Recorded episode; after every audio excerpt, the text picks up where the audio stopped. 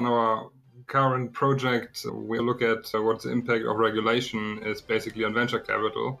And of course, the hypothesis is here that when you when, when the market is regulated, the venture capital flows change to a certain degree. And I mean, at this point, it's super interesting what's happening in China because we're in a situation that never happened before. So basically, to start off the topic, I mean, today we would love to talk about policies, regulation, and more. Question mark, yeah, and how volatility affects confidence in Chinese ventures. Obviously, this topic is, is built on, on multiple pillars. The first one is obviously the, the policies that have been in place in the past. The second one is the new policies that actually um, added to that. And the third pillar is basically how this affects the business landscape. That means corporate entrepreneurship, but also yeah, in, internal and external. That means venture capital and also transformation. But we especially look at uh, venture capital at the moment because obviously investments change and also confidence changes, right? Confidence is a big word here. Confidence in certain industry changes because people and international investors especially become more aware of what is actually possible and possibly to be disrupted. And you're also taking a look at the corporate venture capital, right? Right, right, right, right. Which is also your expertise in your research. Yeah, absolutely. I mean, we're looking at corporate venture capital or investments over time, and also we look at who are the big players here, where they invest in, what are the, the overlaps between different industries and investments. So, for example, where we have the most the most overlap in the investors. For example, is there a high overlap maybe in electric cars and AI? I could imagine that's the case, especially as now, for example, Xiaomi and FAW, which is a Chinese car company, are now partnering up to to basically build the future the future car.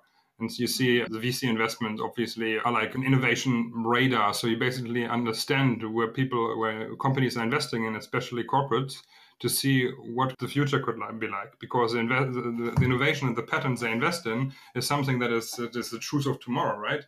Hmm. So it's uh, very interesting to understand the wind direction. So, what yeah. kind of policies and regulations did you find that we should talk about? So basically, the, the Chinese, basically the Chinese industrial landscape has been repeatedly unsettled by various disruptions in recent years, and uh, also the omnipresent Corona pandemic since 2019, the restrictions of online gaming in January 2022, uh, the PIPL, which is a personal data regulation legislation that has basically been impacting supranational uh, collaborations all over the place in China since November 2021, and also the delegalization of non-state cryptocurrencies, which really cut into uh, what's possible with blockchain and limited blockchain to industrial applications and uh, basically forbid DeFi DeFi gaming. Uh, since September 2021. Also, the regulation of private education in July 2021. And in addition to that, the new antitrust rules of China's internet industry in March 2021 as well, in combination with the three red lines policy since this is continuing since August 2020, which basically brought the widespread financial consequences with the fall of Evergrande later as a, as a, as effect trickled down. And all these things together basically make for a really volatile, uncertain, or complex and ambiguous environment. And we see those results basically now in the Chinese market as companies change away from being dynamic as they have been before to more being reactive to, to what, what mm. has to happen in the market. And it's, it's interesting how the venture capital deals have been really on the top of the game in 2021 and 2022. They, they really like uh, reached uh, a tipping point and really went, went down, especially for some of the entertainment industries, education, tech, for example, where really we had, we saw the regulations really discouraged uh, investors. There's mainly consumer, isn't it? I think that all these regulations are mainly happening in the consumer space, like all the areas that you just mentioned, gaming, blockchain. Right. Well, blo- blockchain di- like differs, but cryptocurrency, yeah, e-commerce, social media. I think there was like uh, yeah. mainly consumer businesses. There's not so much regulation happening in hardware, which I also find interesting. Yeah. For example, when talking about the education example, did you actually like hear more about it? I found that quite interesting because they basically made it harder for education businesses, especially for tutor classes or extra curricular activities to sell to the consumer because they wanted to lower the competition between students and they also don't like these businesses to have these high, high, uh, prices they they want to have equal rights for everybody for every student and this is interesting because at the same time like this is how china is right it's highly competitive and also the competition has led to this innovation cycle and to these highly innovative businesses. I was expecting the education space to be touched latest, but so I, I, was quite surprised actually. But yeah, as you said, like it's hitting many different areas and many different fields. You never know where it happens, right? that's the point. That makes it so so volatile, basically. So China has become a turbulent market where you don't really know what the future looks like. And, and, instead of being like in the past, we were just like more serious preaching, oh, be ambidextrous, means kind of balance two things. On the one hand, optimize local operations or optimize your, your company operation. On the other hand, look kind of what is happening in the market, feel for it, feel the water temperature, and then you need to do some R&D, you need to buy some ventures. But this is the way it worked in the West, and the counter literature ambidexterity is actually very successful. But if you now look at the Chinese market, there's more of a trend to, to, to risk management and kind of a reactive behavior. You just have to like put out fires. And you never really know what happens because it, it, nobody was was able to see that coming. I mean, even like yeah. being connected in the industry, like nobody knew that they would regulate education now. It's like now limited to adult education, and this is this uh, this regulation basically. And uh, i mean there's policy and the regulation that followed but also in, in combination with with all this other stuff that's for example the, the, the regulation towards covid that it was a temporary regulation really made the market unpredictable. And people are just now asking okay is it really so good to like have my if i want a stable investment to go into china? Because it seems to be really the next day could completely change like it could be a completely different animal, right? It's also about, like, when I did my, research, I also found that investors are particularly concerned about the government getting too involved. Like, first, it's the regulations that the, that the government imposes on businesses, which might force them into a different directions. And then, like, direct involvement can also happen. So they could basically end up having a completely different business model. So if an investor, let's say a venture capital fund, takes them and uh, says, okay, this is a business model that we think might scale big, and then there's a, a pivot, a bit bigger pivot this influences the whole investment. I mean, the current market is characterized by by restricted technology industry as well as a more difficult access to capital for sure.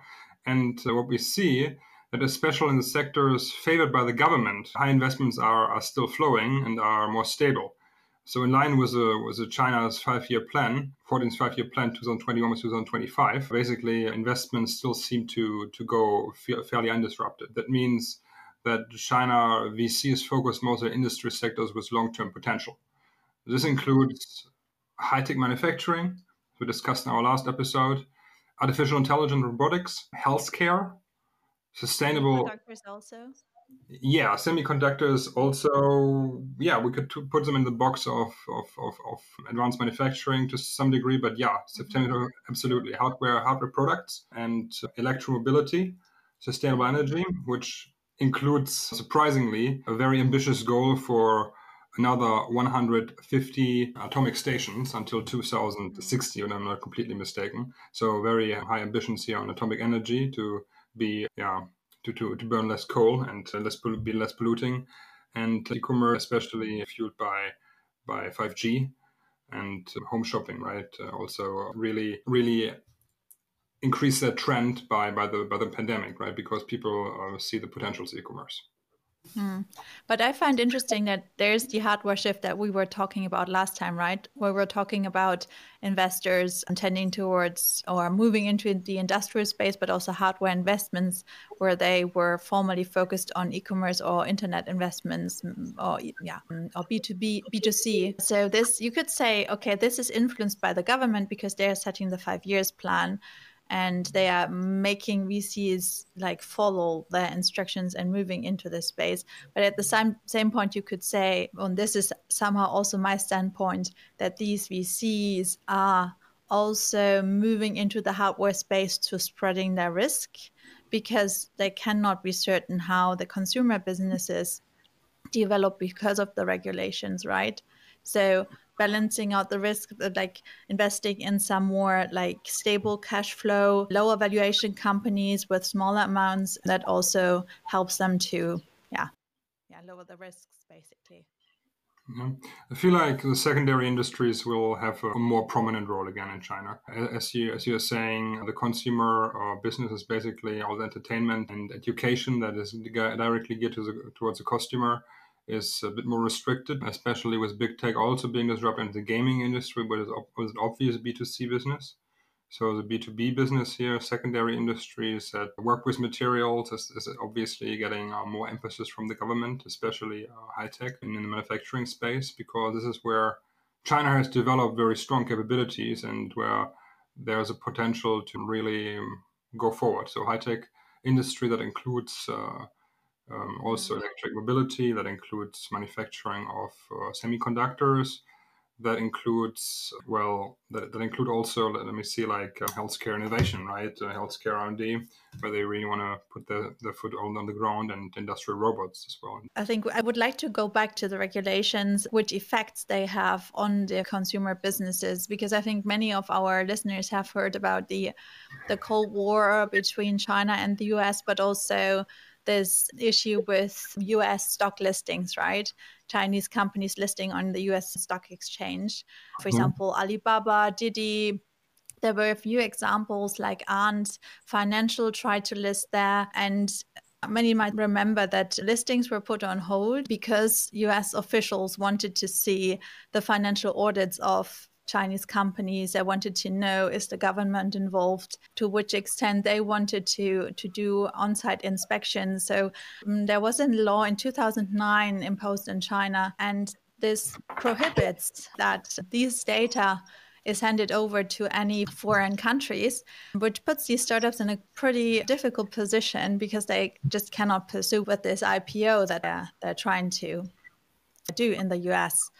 And this is one thing, but moving to the investor side, also many stock listed uh, companies from China have no chance to further raise funds on the US stock exchange because they cannot hand over these data. And this is also mainly happening in the consumer space because consumer businesses, 97% of them do an IPO. And for them, actually, the US is quite important because at the point when they do the IPO, they are normally still loss making businesses selling a growth story. And this is uh, a lot easier to US investors. So they can hi- raise higher amounts at very, very high valuations, which they cannot do now. So they are actually missing a lot of money if they can pursue their IPOs. In other stock exchanges, uh, many are moving to Hong Kong, to other Asian markets but going back to the VC side, if you're invested in such a company, yeah, you can potentially not pursue your exits. Then, if they basically go on IPO only in China, then it's difficult for Western investors to do so. So, having access to the American stock market is, is, is really important for companies to really have their global presence, right? So, it's a really important important thing. I totally I'm totally on that boat, yeah. Especially China is really risking with those regulations to become fractured away from the rest of the world. And the more regulations they put in place, for example, the, the, the, PIPL law, for example, the personal data regulation legislation is impacting supranational collaborations very fundamentally. Because you see that this data needs to be shared at the, at the back end to the Chinese government and sometimes it's just something that is not possible in international collaborations because you really don't don't don't want that or it's something that companies prefer not to do simple like that. So it's, it's, it's really difficult to to to convince companies okay if i need to share with the government to really do that. And i'm not sure if the chinese government with this autocratic top-down approach if it's really like helping the country be on the forefront or basically they, they're taking a, a step back. So, from my perspective, it remains questionable whether the Chinese top down approach can really bear the fruit in increasing the disruptive in an increasingly disruptive environment. Especially for the, the high tech innovations topic, the choice of directions is often difficult and risky. And directions from experienced VC fund partners is often necessary to be properly positioned in the complex landscape. So yeah. having this this top down approach could also really hamper how, how the country is moving forward. So it, it, it I think it's it's not mm. able to answer that yet, but in the future we can see did this path that China choose now improve innovation in certain areas, or did it overall just de- decrease innovativeness? I was actually asking myself why are they imposing certain regulations? Is that mm-hmm. protectionism? Is it because they are worried that other countries might now learn about their competitive advantage as we were worried about China stealing our ideas or innovation? Or what is it really? And I think it's probably a mix, but what also plays a role whenever a startup, for example, IPOs in the US, what happens is usually that a lot of value is is flowing into the US. A lot of a lot of money is flowing into the US. A lot of workforce is also going into the US. That's what we as Europeans are usually worried about. That the headquarters need to move into the US whenever US investors get on board. When it comes to the Chinese structure, I also saw that you were mentioning that before, Kimo you were saying it's not possible for investors to directly invest in Chinese business, which is true. There's a structure called variable interest entity, VIE. And this is just like a shell company that Chinese startups install in the US to be able to list on the stock market. So, whenever you're an investor in a Chinese startup, you are basically only an investor in this shell company. And then the, there's the operational Chinese entity, which is also making it really risky for investors to invest in a Chinese startup. And this structure was also shaped by the Chinese.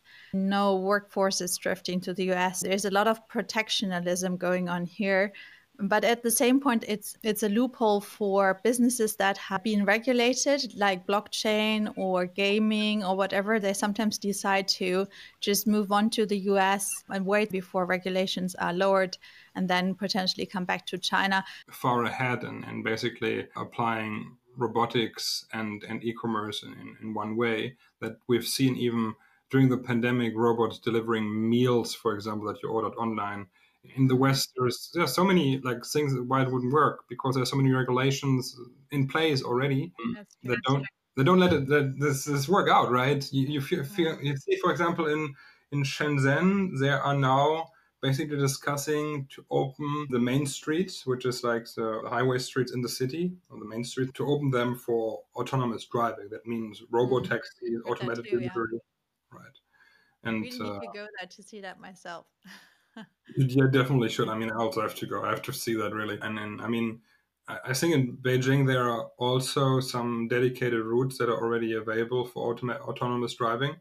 And this is the things the government just says you can really do ground innovations to in a really fast scale manner.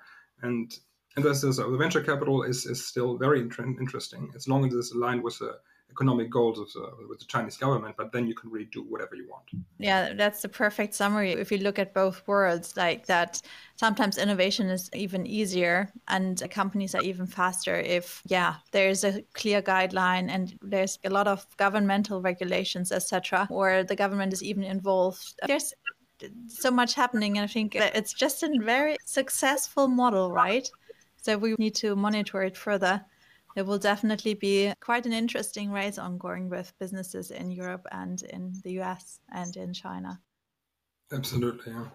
I also think it's, it's interesting to watch to which degrees the companies that have now been disrupted are actually opting for internal innovation and trying to, to change their business model around with their own capabilities or going to look for for investments into into companies that actually are, are there to their portfolio and can actually help them build like a help them learn through an innovation ecosystem. So it's interesting how to, to watch now how those Chinese companies are also reacting to those disruptions. I think it goes more in the direction of, of collaborations with universities, for example, government announces something, then everybody jumps onto this new guideline, and then the quickest is the will potentially win the race. I think it's really about building those reactive capabilities, and this could be through internal partnership, but also through venture capital.